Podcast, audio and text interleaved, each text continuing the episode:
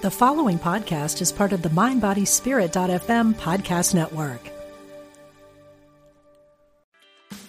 Meditation doesn't have to be a solo practice. Meditation is more fun with friends. Looking for a way to drop in and hang out at the same time? Join us online at Omega Institute for a meditation party with self proclaimed meditation nerds Dan Harris, host of the 10% Happier podcast, Sebene Selassie, and Jeff Warren. This three day retreat will stream live from Omega's Hudson Valley campus May 17th to 19th. Don't miss the party. Reserve your spot at eomega.org slash party today.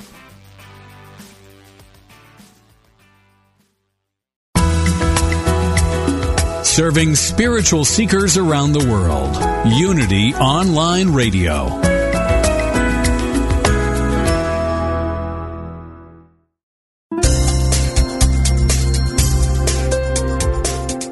Thank you for tuning in for this Unity Partner Program. Unity Online Radio partners with spiritual leaders from organizations whose mission and messages complement Unity's. We are pleased to bring you this program on Unity Online Radio, the voice of an awakening world.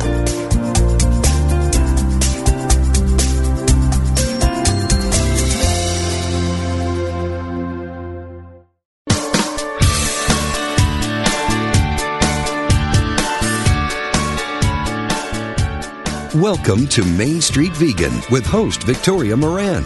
Victoria is an author, inspirational speaker, and a certified holistic health counselor and vegan lifestyle coach. She's here to entertain, educate, and inspire you on your journey to look and feel amazing, eat extraordinary food, help animals, and create a physical body perfectly attuned to spiritual growth. Now, let's get this party started. Here is your host, Victoria Moran. Hey, everybody, welcome to the Main Street Vegan Show. Do you know what this is? This is the merry month of May, which happens to be National Poultry Month. I didn't say that right. That's not what it's called. Erase that. This is International Respect for Chickens Month. That's mm-hmm. better. May 4th a couple of days ago was International Respect for Chickens Day. And in honor of this month of thinking about these really special and much abused and maligned birds, we will be bringing on in our first guest segment Karen Davis, Dr. Karen Davis of United Poultry Concerns. But right now, I'm here with a lovely co host, Chrissy Benson. She's co hosted once before. Hey, Chrissy. Hi, Victoria. Chrissy is a graduate of Main Street Vegan Academy, and she is an attorney and a writer and an editor and a counselor and all sorts of miraculous things. Thanks for being part of the show today. My pleasure. Thank you for having me. Oh, well, I'm so happy. And I'm happy you picked picked this one because a lot of people just don't think about chickens. Even people who think about cows often don't think about chickens. So, why did you pick this show to co host? Chickens are so misunderstood and they're so disrespected and they're so interesting. And Karen Davis knows so much about them, and I'm just so interested to hear her firsthand perspective. Yeah, I am too. There's something about somebody that you know. I think that's why we all have our dog stories and our cat stories, and there are horse stories and gerbil stories. The world needs more chicken stories, and Karen has plenty of them.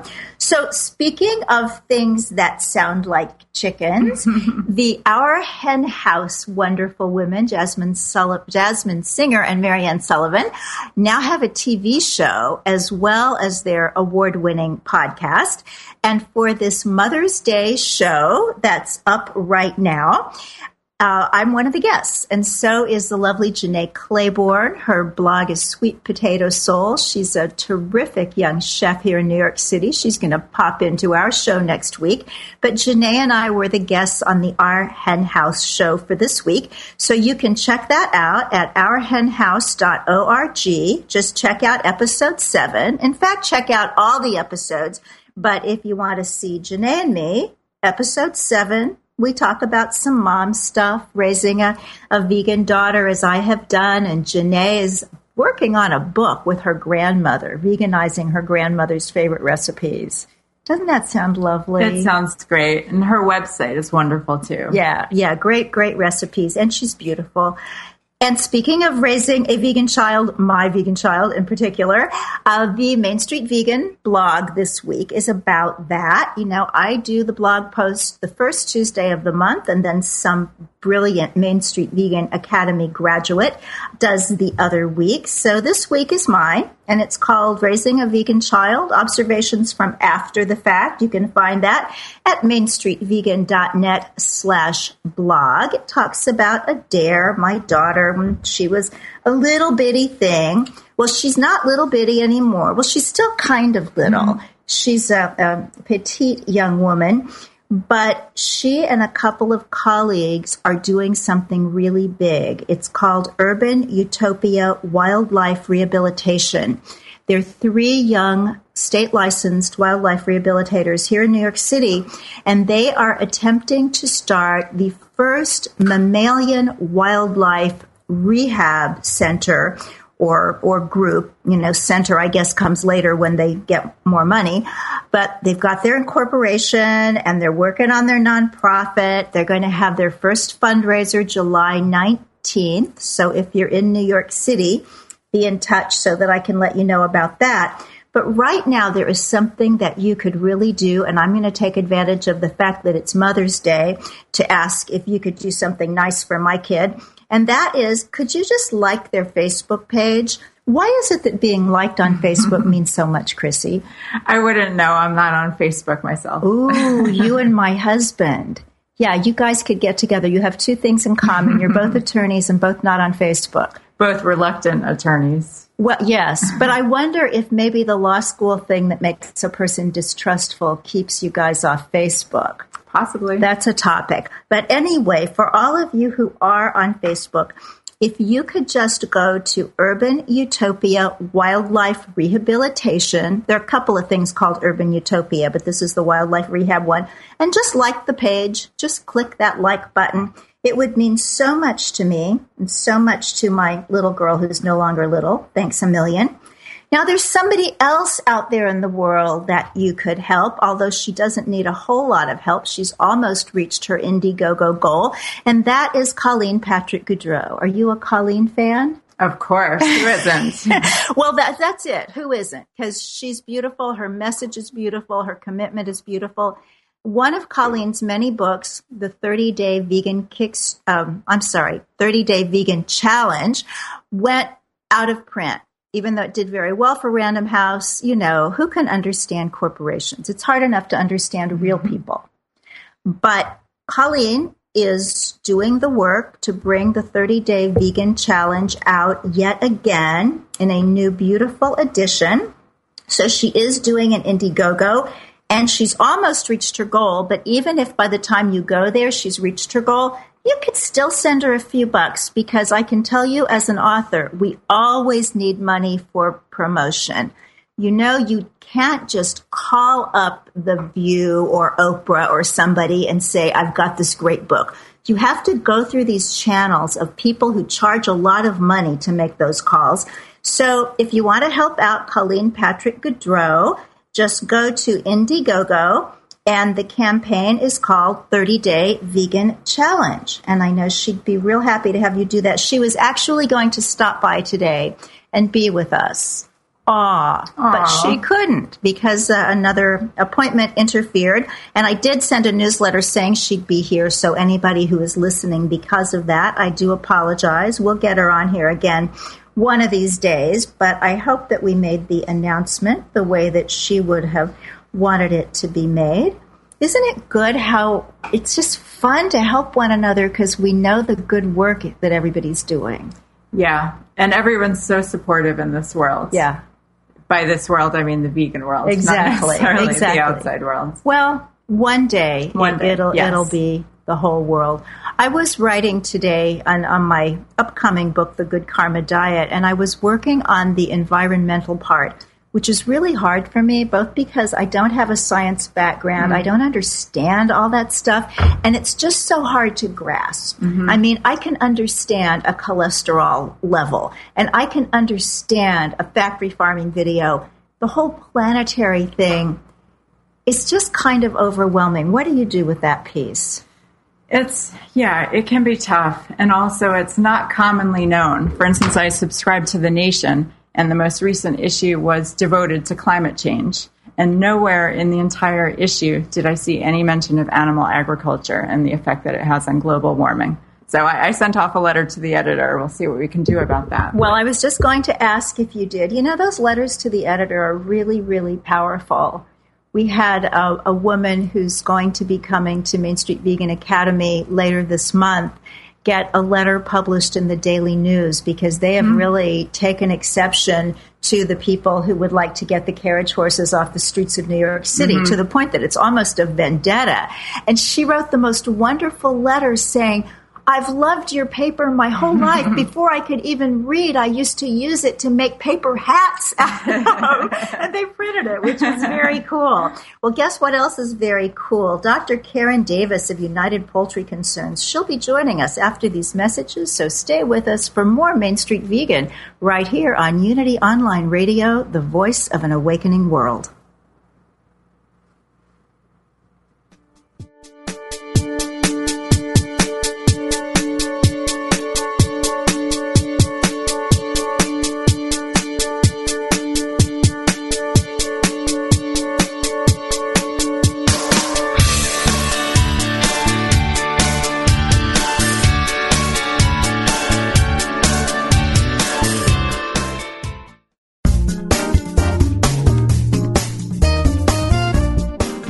Online Radio is bringing the message of unity to tens of thousands of spiritual seekers around the world.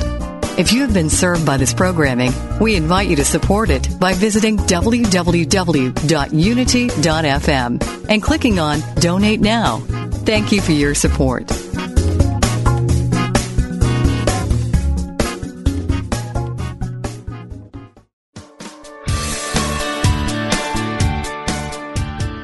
What if you could experience vibrant health, help heal the planet, and be a great friend to God's animal kingdom through simple choices you make at breakfast, lunch, and dinner? Authors Victoria and Adair Moran say you can do this easily, affordably, and deliciously in their new book, Main Street Vegan. Everything you need to know to eat healthfully and live compassionately in a real world. Loaded with practical tips, straightforward information, and fabulous recipes, Main Street Vegan will help you on your journey toward a plant based diet. The perks include more energy, an easy way to keep your weight where you want it, feeling younger as you grow older, and maybe even a boost to your spiritual life. Purchase Main Street Vegan from BN.com Amazon.com, or your favorite bookseller.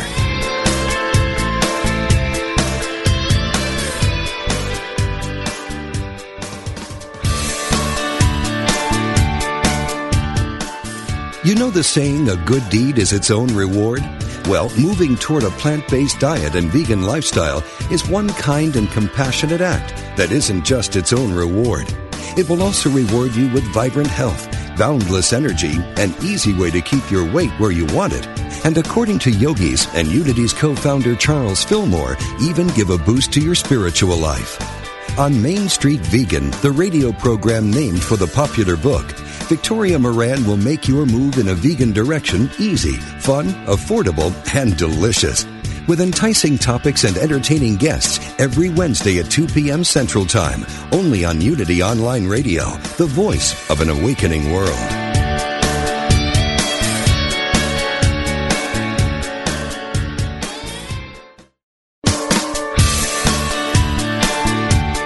You're listening to Main Street Vegan with Victoria Moran. If you have questions or comments about today's topic or any other area of interest, we invite you to follow Victoria underscore Moran on Twitter or email her at mainstreetvegan at unityonlineradio.org. Now, back to Main Street Vegan.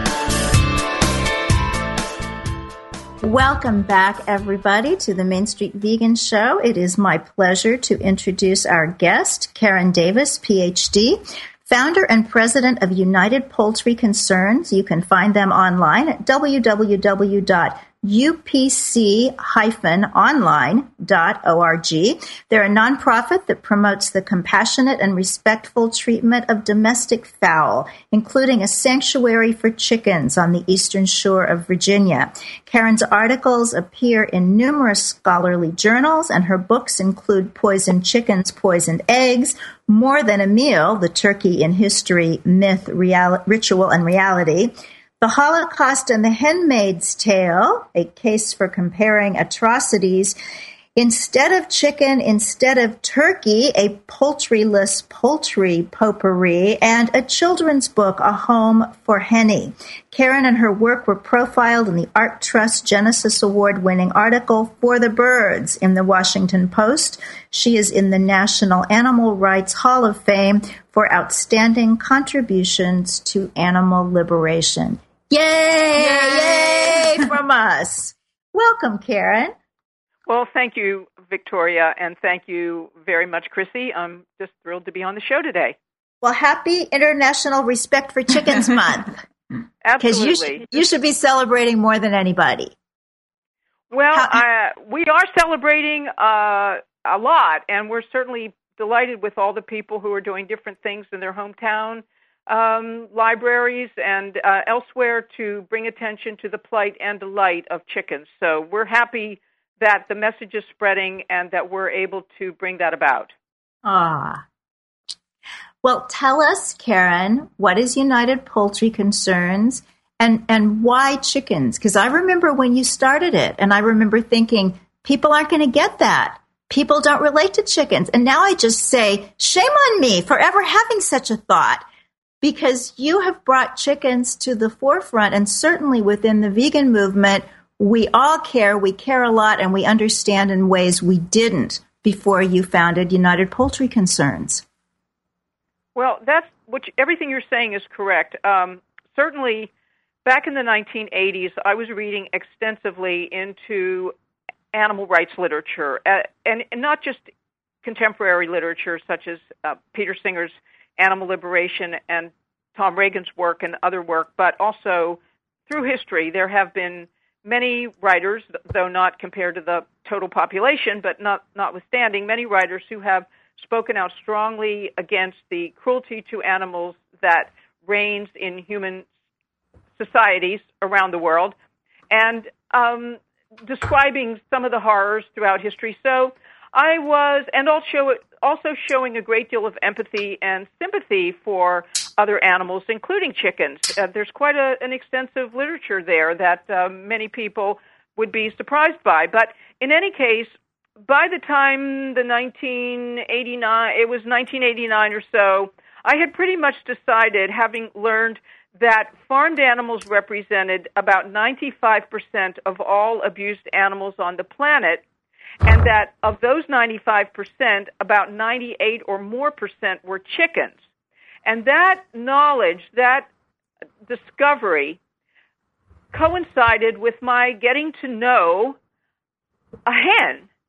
Hmm. Actually, a hen in Maryland, where my then husband and I moved uh, and rented a little tiny house and discovered that our landlady was raising a flock of about 100 chickens in order to maintain her agricultural stat, uh, tax status.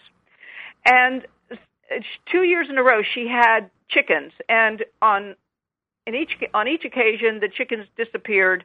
They were sent off to the slaughter plant. Although she tried to make it sound like they were going to live with a quote unquote farmer, but we knew better, and we knew that she was telling us that uh, stories because we had animal rights stickers on our the, on our cars, so she tried to downplay what was happening. But in both cases, I got to know these hens. One is the story of Viva, which is right on our homepage on our website, and another little sweet hen who was left the, the second year named Tulip. And so I got to know these birds in a personal way. And then around the same time, I was one of the first volunteer interns at Farm Sanctuary, who was then a very tiny operation in Avondale, Pennsylvania. So I was really getting to know the chickens, and I've also had a lifelong affinity for birds of all kinds. And so all of those things were coming together, learning about the incredible numbers of chickens and turkeys, but certainly the incredible numbers of chickens in food production operations, plus getting to know these two hens in particular, things were coming together that way. But as you mentioned a few minutes ago, when I mentioned to some people in the animal advocacy movement in the late 1980s my plan to start an organization focusing on domestic fowl, that is, those birds with the misfortune of being considered a food source for human beings, I was discouraged by most of the people I spoke with from starting such an organization. I was told that no one would ever care about chickens and that we couldn't even get people to care about whales and the great apes to any great extent. So, how on earth could we ever expect people to care about chickens, and particularly, and more generally, any farmed animals, since people are so invested in, in eating those animals? But my attitude then was if we take that attitude, we are creating the negative self fulfilling prophecy that we need to uh, transcend and challenge. So there were a couple of people who told me go for it, and uh, whether or not they had said that, I was already determined to go for it. So in 1990, I formally incorporated United Poultry Concerns as a nonprofit organization, and here we are in 2014, and this is our 24th year of wow. being a successful, influential, and dedicated organization promoting the compassionate and respectful treatment of chickens, turkeys, and other domesticated fowl, and an animal free vegan diet and compassionate lifestyle. You are a trailblazer. That's fantastic. And just historically, I'm wondering what you think with regard to people's perceptions. I'm sure you've heard that Benjamin Franklin thought that the turkey, rather than the eagle, should be our national bird. Do you think that might have made any difference in people's perception of turkeys and, and domesticated birds in general?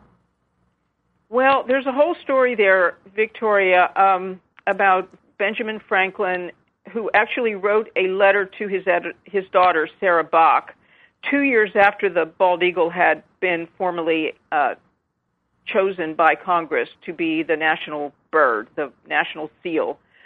So it isn't really clear what Benjamin Franklin was saying about the turkey per se, because in his letter to his daughter, he is kind of using the turkey and the eagle as ways of talking obliquely about the political situation. Um, however, his letter does show a great deal of interest in and sympathy for turkeys. So, um, so I, as as to your question, it's a very hard question First of all, back in that time, in the 18th century, late 18th century, there was a question of why turkeys were even called turkeys. Many people thought that turkeys came from Turkey and didn't even realize that this bird, for as far as anybody knows, even to this day, is native only to this continent. And um, as I discovered when I was researching this book, and I, ha- I haven't heard anything to the contrary since. No fossil, no turkey fossils have been found on the European continent or in Asia or anywhere. So, so the the, the origin of the turkey and the uh, spread of the turkey throughout the globe is is still kind of a mystery. But we do know that when the Europeans came to the Americas, there were turkeys everywhere. There were turkeys in North America, South America, Central America. The only place where there were no turkeys were in the coldest regions of Canada and upstate New York.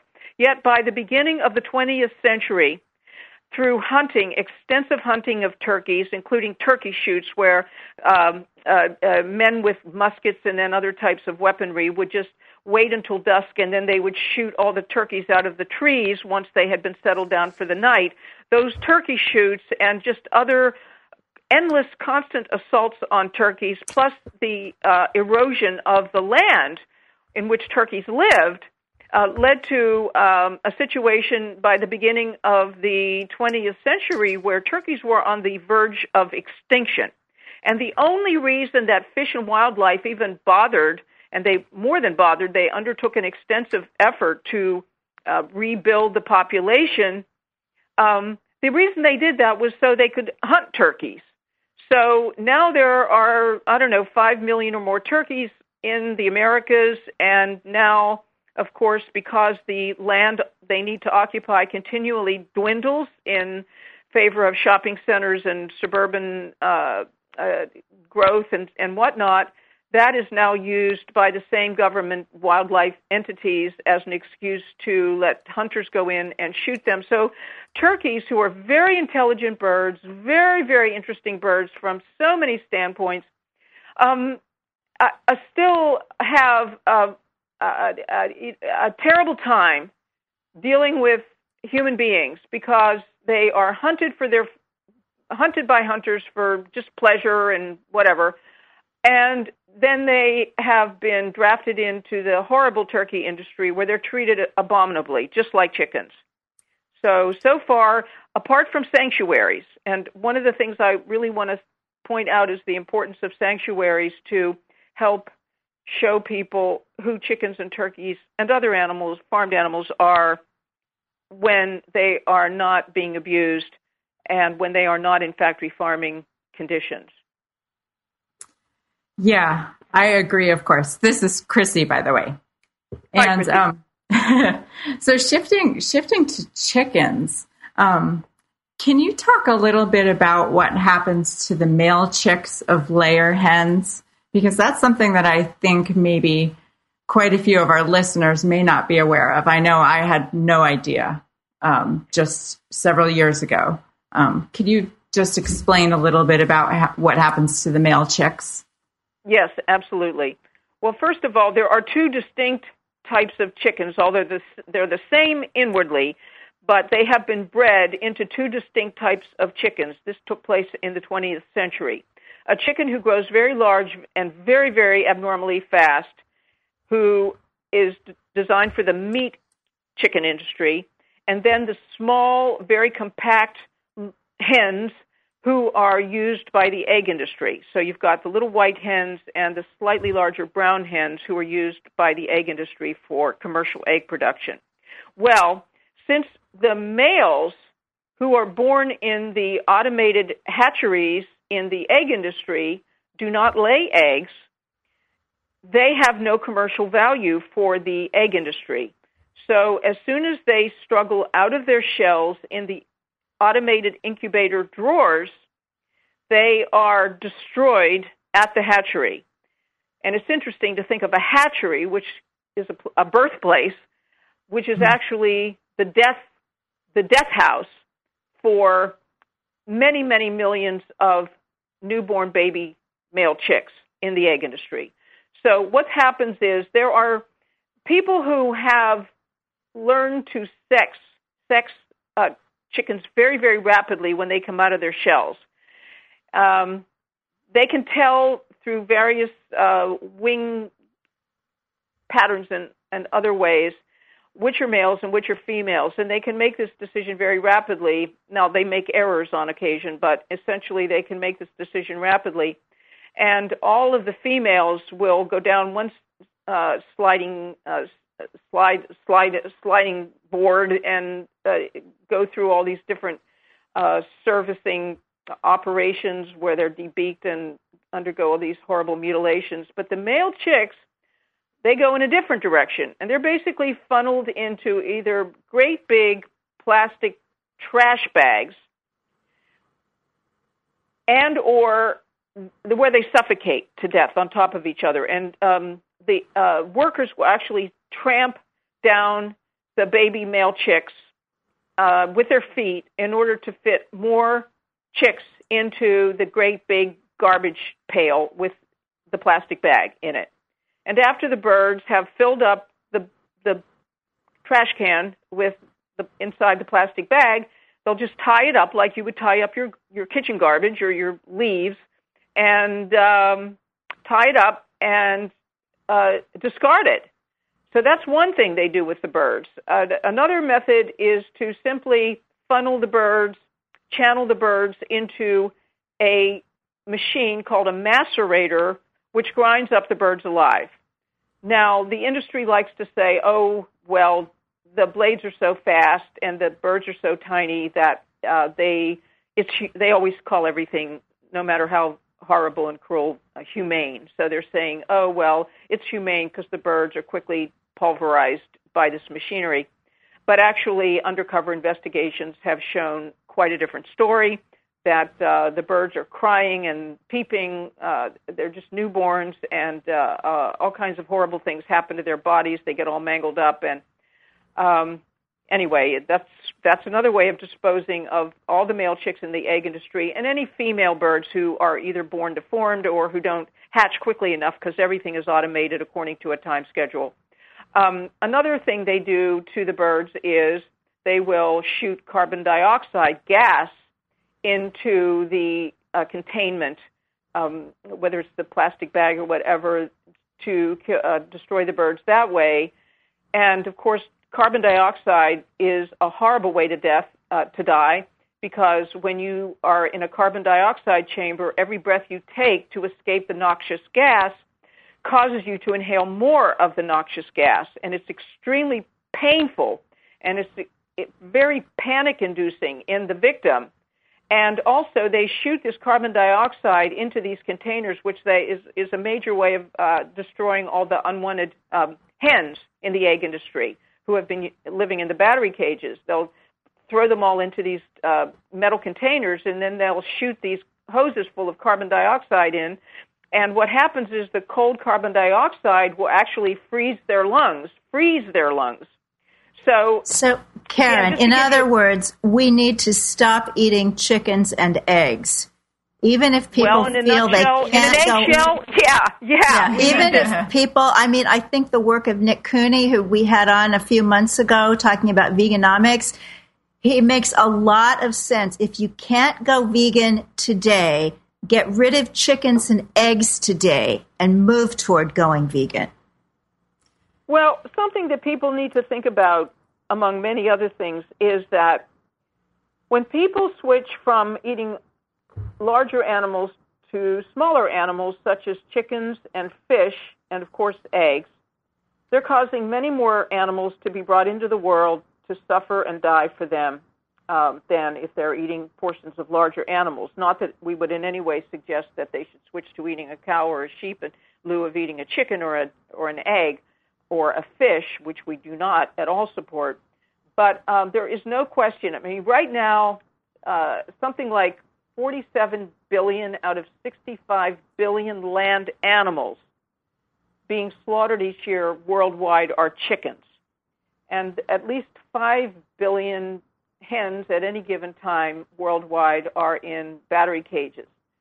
And um, in this country, in the in the United States, something like nine out of ten billion animals raised and slaughtered for food are chickens. Now, we're talking about chickens bred for the meat industry because it's the chickens who bred for the meat industry who are far and away the largest number of land animals. They're the ones who, for example, right up the road from where we're located here in Virginia, at any given time in Delaware and the eastern shore of Virginia and Maryland, over a half a billion chickens are enclosed in 500 foot long filthy, polluted, putrid, pathogen filled, dark, sunless buildings.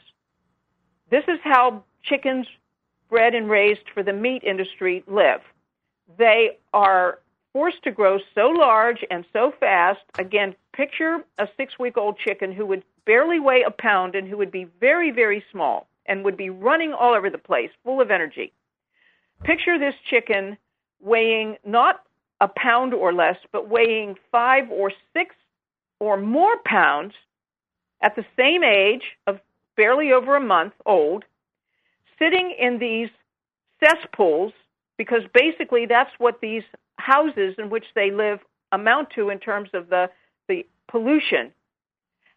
Picture them sitting there on their crippled legs, because anytime you see a chicken leg detached from the chicken as a something people are gnawing on, that leg was filled with pain when it was still attached to the living bird because it has been documented now since the 1970s, and things are even worse now for these birds, that they are forced to grow so fast, that is, to put on so much muscle tissue, i.e., meat, within a few weeks of having been born, that their entire skeletal system cannot keep up. Their bones are very soft because of their, their babies, and also because they're kept in the dark. When you're raised in the dark, whether you're a human being or a chicken, your bones don't develop properly. Your bones are soft.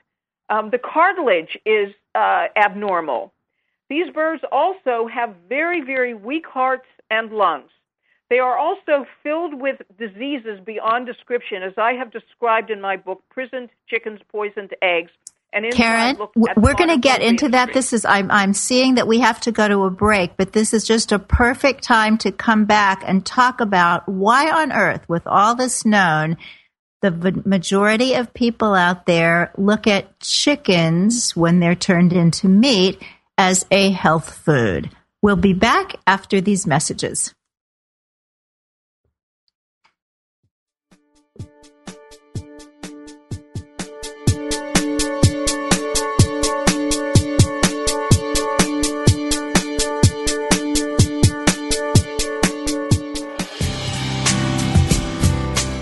We nearing the end of the world? Reading the book of Revelation, you might think so, and it doesn't end well. But is it possible that the Bible's darkest story is a positive tale? Author Ed Townley, host of the Unity Online radio show The Bible Alive, thinks so. A Bible enthusiast, Townley focuses on the metaphysical meanings rather than the literal text. In Kingdom Come, new from Unity Books, Townley takes a fresh approach to Revelation. The kingdom, Townley explains, doesn't await us in the afterlife. It's ours to experience today as we learn to find the good even in our darkest challenges. Explore Revelation in a new light. Order the book Kingdom Come online today at unitybooks.org.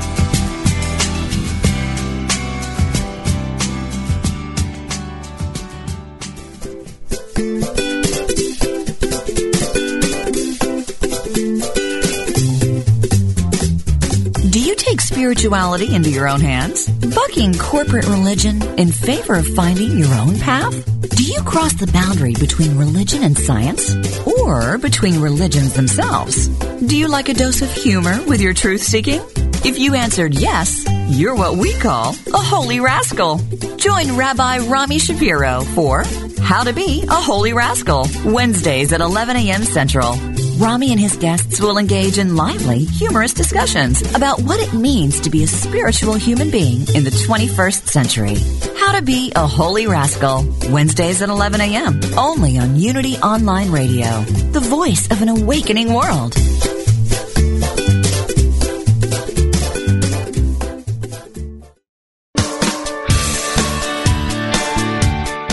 Thank you for tuning in for Main Street Vegan. Here is your host, Victoria Moran. Welcome back, everyone. You're listening to Main Street Vegan on Unity Online Radio. I'm Victoria Moran. I am here with my co host, Chrissy Benson, and our wonderful and brilliant guest, Karen Davis of United Poultry Concerns. You can find them at upc online.org. So, Karen, I would like to ask you what you know of Tyson Foods, and particularly a few months ago, I heard a man named Chris Leonard talk about a book he wrote called The Meat Racket, which was essentially an expose of the horrific practices of Tyson Foods. Now, Chris was a really nice, down to earth, informed man who'd seen the insides of slaughterhouses and the appalling way that Tyson treats its own workers and, of course, the birds. And so, and he was so impact affected by it that he wrote a whole book about it. And yet, at the time that I met him, Chris was still eating chicken and meat in general. And I, I did, you know, point out to him that that somewhat negated the message of his book. but I just my my reaction was I felt so disheartened that someone who's seen firsthand these atrocities and yet still eats meat. And I'm sure you encounter that sort of situation all the time. I'm just wondering what your perspective is and what we can do to just change how people see these birds. Well, that's a big question, Chrissy. First of all, your description of this author's uh, continuing to eat chickens after he has been inside uh, these slaughterhouses and inside these horrific chicken houses where the birds are grown to become a slaughter slaughtered animal. Um, that they continue to eat the birds after having lived through all that. And uh, there was a story in um, uh, uh, an extended investigative report in I think it was Harper's Magazine in 2013, where the writer spent weeks or months in a a, a, a cow slaughter operation, and and it's just hard, as, as you say, disheartening and and and disgusting, and and really, in my opinion, unconscionable, and utterly perplexing that a person could go into these places, see the filth, the cruelty, the the horrible treatment that the chickens and the cows are subjected to, see the miserable conditions that the people who work in these places are subjected to, and yet still come out the other end and say, "But I still eat these these these chickens. I still ha- want a steak and all of that." So, I I really have no sympathy for that point of view. Quite the opposite, and I'm sick of coddling people about these things. I think it's disgusting. I think it's as unconscionable as keeping slaves after knowing what human slavery is about. Well, these birds are and other animals are slaves. But uh, the, the idea that you continue to participate in something so ugly, so cruel and vicious, without any justification for doing it other than you just want to, um, I, I, it leaves me just breathless and uh, without, as I say, without empathy for that point of view. Um, uh, I, I, de- I, I, definitely understand. What? I'm, I'm sorry. Go ahead. Um, I am very familiar with Tyson. First of all, Tyson Tyson started out in the 1930s in Springdale, Arkansas, where they're headquartered to this day. During the Depression, they were re- really a, a more of a fruit and vegetable operation. They were just small in Springdale, Arkansas But during the Depression, they started trucking chickens to Chicago and other urban areas in Illinois and elsewhere, and gradually developed this this huge. Well, now I think they're if they're not the largest, they're uh, among the very largest global chicken empires on the planet, and not only chickens but pigs and cows and so on. Um, down here on the eastern shore of Virginia, Maryland, and Delaware, Tyson has a huge uh, uh, uh, presence because they have chicken houses all over the place. And in fact, if I drive up Route 13 here, the main highway on the peninsula, where, as I said earlier, a half a billion or more chickens are confined in filthy, dark warehouses um, on the eastern shore, uh, being raised to go to the slaughter plants, I pass two huge slaughter complexes. Going north on the Route 13, I first come to the huge Perdue Farms, what they call processing plant, nice discreet little sign, Perdue sign there in the grass, with uh, huge parking lots and cars all over the place, and just a huge slaughter plant, a huge uh, a torture chamber right there. And then you go up a little farther into Accomack County, and there is a huge Tyson process chicken processing plant, slaughter plant. And once again, you see the same thing. You see uh, it's set back off the road. There are millions of cars in the parking lots, and trucks are going in and out all day. And you see when you're driving up and down the road here, and the back roads as well, you see endless truckloads of baby birds in these trucks going to the Tyson Chicken Slaughterhouse and or the Perdue Chicken Slaughterhouse.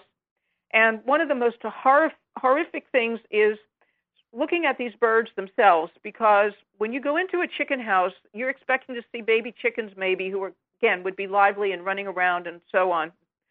But what you see in the houses and then you see in the trucks is these birds are just sitting there like lumps of dough. They're not even moving. They're so terrified.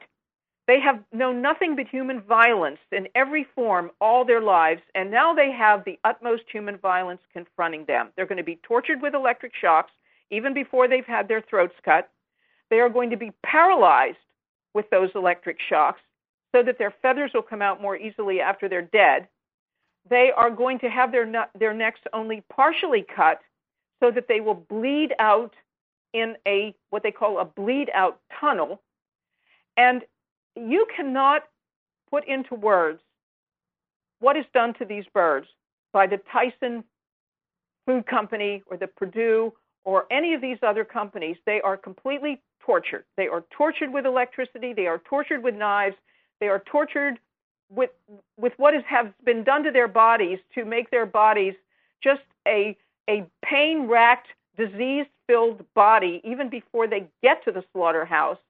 So it cannot be exaggerated. So what it takes to get people to understand what they're putting into their body, who they're putting into their body, the condition of total misery that they are making themselves and if they have children, their children out of.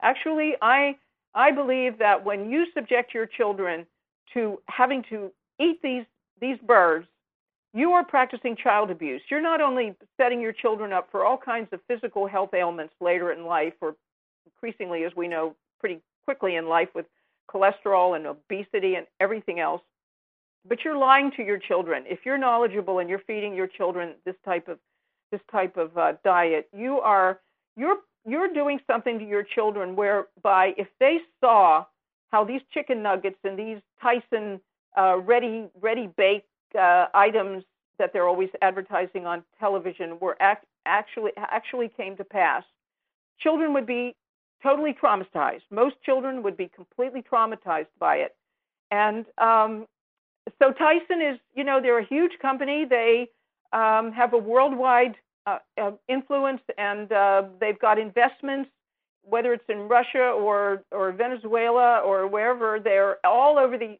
planet. So my view of Tyson and of all the companies that are just like Tyson is that um, I I I wish them ill, and I long for their total destruction and extinction. And when I hear people say, "Oh well, don't worry," you know, you, you know, activists say, "Well, don't worry," you know, vegetarianism isn't going to come overnight, as if that were something to feel good about. On the contrary, I want to see veganism come overnight. Well, that's what needs to happen. And I want to mm-hmm. see the total extinction of all the Tysons in the world because they are an evil empire. I wish you could package your energy and inject all of us. Chrissy has something, and then I have a question. Yeah, I was just going to mention that when I told Chris Leonard that I, I'm vegan and that I don't eat these products, it was he looked startled and i could tell that it simply hadn't occurred to him that that was an option. And so i think i think for some people they just don't realize that there's something they can do on a daily basis. We can't fight tyson foods directly. We can't fight monsanto directly. We don't have the same power that they have. But we can simply stop eating their products stop eating these animals and stop buying their products. Well, you need to introduce him to Karen Davis, she would make short work of him. Now, Karen, what I hear from people who are trying to be conscientious is they say, oh my gosh, you know, I don't eat those kinds of chickens. I don't eat those kinds of eggs. I only eat happy meat and free range eggs. What do you say to them? Well, first of all, we encounter many people who say those things we table at many vegetarian festivals and other types of festivals in the regular mainstream public sphere. And of course, we have a, a website and we're constantly in contact with people who want to ask us, well, what do you think about what do you think about this or that farm? You know, they're supposed to be an alternative. They're supposed to be humane. Do you know anything about them? What do you think? And my, spon- my response is you tell them the truth. Now, if people go to our website, they can click on right there on our homepage poultry and eggs, uh, free range poultry and eggs, colon, not all they're cracked up to be. So we have all of our literature, including that one, in print, And we also have it available right there on our homepage, which people can click on and they can read for themselves, where we tell the facts. So I believe in telling people the facts. When people say to me, well, you know, I quit eating battery eggs, but uh, I only eat free range eggs now. So I say, and, you know, they're kind of looking at me with a, like, I should give them an attaboy or something, you know. And uh, but I'm not, you know, I don't. I say to them, well, it's really good that you stopped eating um, eggs from battery caged hens, and and it's really good that you did that. But um, uh, do you know anything about how so-called free-range egg eggs are actually produced? And they'll usually say, well, um, no, well, well, um, the hens are outside and blah blah blah. So then I begin again. I'm not going to yell at people or put them down or anything, but I am going to tell them what free range really means. I'm going to tell them about free range operations that I have personally visited. I'm going to tell them that the more people who turn to eating free range poultry and egg products, the more the companies that produce these products will want to expand their operation and the number of birds they keep in order to meet with an increasing demand, ironically, for these so called humanely raised products. I explained to them about the destruction of the male chicks by egg producers or egg farmers, regardless of whether it's a so called industrial farm or just a family farm. I explained to them what animal farming has traditionally entailed. So people are divested of the false idea that all the problems started in the mid 20th century with something called factory farming, and that before that, animals were treated humanely and uh, and and were uh, running around all the time in the sunshine and whatnot. A history of true animal farming, whether it's in the, the Americas or Britain or uh, Germany or Russia or anywhere else, tells a completely different story. So I try to help people to understand, for example, there's no such thing as humane slaughter because the the the throat and the neck areas, the skin, the trachea, all of these areas uh, next to the uh, the face of a chicken or a human being or a cow is filled with pain receptors. So chickens are just like us in having a neck, uh, excuse me, a knife slicing through pain receptors of the skin of their throats and going into their jugular veins or their carotid arteries. It's an agonizing experience. And I remind people that for some reason, no human being that I've ever heard of has ever asked to be euthanized, that is, humanely or mercifully killed, by being hung upside down by their heels and having their throats cut because we instinctively know that that would be a horrible, painful way to die, that you are choking on your own blood, that it's a horrible way to die. And we always hear, when we hear about people have being beheaded or um, of different uh, cultures uh, in a time of war, slitting the enemy's throat or something, this is always played up as, well, what a horrible thing to do to another human being. Well, it's exactly as horrible, as cruel, as brutal to do to a chicken. So there's no such thing as humane slaughter. And then, as I mentioned, in the commercial slaughterhouses, before the birds even undergo having their necks partially cut, they subject them to cold, salted, paralyzing, electricity filled water. They drag them through these troughs. The electrical water is splashing all over the place. I remind people that we have discovered that you cannot kill outright one single human being by electricity on death row, let alone merely intend to paralyze thousands and thousands of chickens per minute running by through and through an electrified water trough. So the whole Karen, idea I- of I'm so so sorry. I got to stop you again. We're down to our last minute, and I want you to have at least 50 seconds of that to tell us about your wonderful sanctuary that people can come to visit and see chickens who really are happy. Well, certainly, um, our sanctuary uh, keeps me on in place as far as remembering who who United Poultry Concerns and who I am speaking for and fighting for because I'm in their presence every day. I see these chickens coming from these horrific conditions. I see them come to our sanctuary and gradually begin to feel safe again, to feel that they can move around without fear, to begin to find happiness. And our chickens also enable me to speak with authority and firsthand knowledge about the fact that who the industry says they are is not who they are. The industry always tries to represent chickens and turkeys as, oh, they were bred for the cage, they can't live outside the cage, and uh, we pamper our chickens, and you know they're happier in in confinement, and they are scared of sunlight and grass and all that because they'll actually say that. But the fact is, inside each bird is a, an intact bird who has suffered from physical debilities imposed by human beings and by environments that are even worse for them than they would be for a human being because these environments from which they came, imposed by human beings, are completely alien to them, have nothing, there is nothing in their psyches that can in any way make, make sense of the horrible conditions in which they are forced to live. So well, it is a miracle to see them come out of those conditions and begin to spread their wings, begin to dust bathe and l- lie in the sun and soak up the sunlight.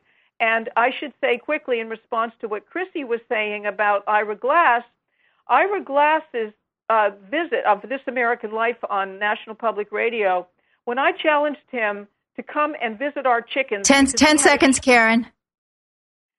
When I challenged him his he had a nasty show on This American Life making fun of chickens, and I challenged him to come and meet our chickens, and that led him to not only become a vegetarian but to announce on the David Letterman show that meeting our chickens led him to become a vegetarian because the chickens had such a profound effect upon him. Wow. So follow Ira's lead. Visit United Poultry Concerns when you're going to be in Virginia. Visit another farm sanctuary. I'm going to be out in Orland, California this very weekend, Mother's Day weekend at the Farm Sanctuary Hoedown. So if you're anywhere in the Sacramento area, you can come to see me there.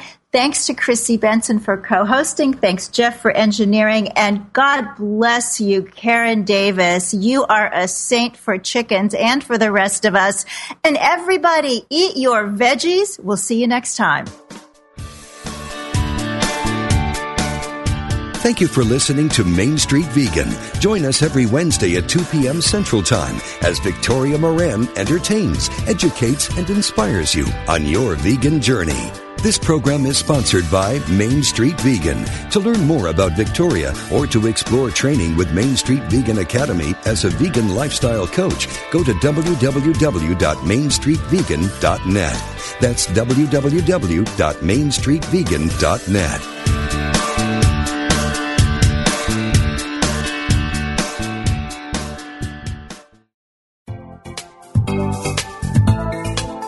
Do you think you know all you want to know about the characters in the Bible? Do you know who could be called the king who loved too much? Or what it means to be a Jezebel? Or that the best love story in the Bible begins with the declared commitment of two women? The Bible's symbolic meaning can help you transform your life and discover the presence and power of God within you.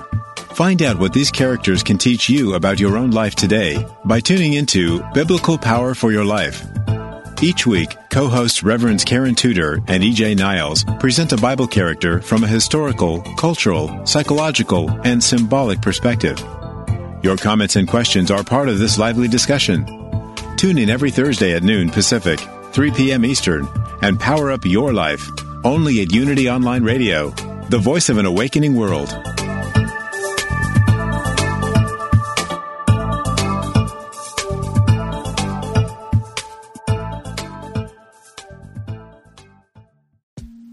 I'm Rachel Corpus, an angel communicator, psychic medium, and host of the Angel Talk podcast.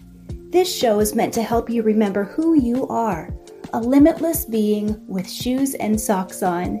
And along the way, we'll connect to people on the other side and experts in the field like authors, healers, animal communicators, and more.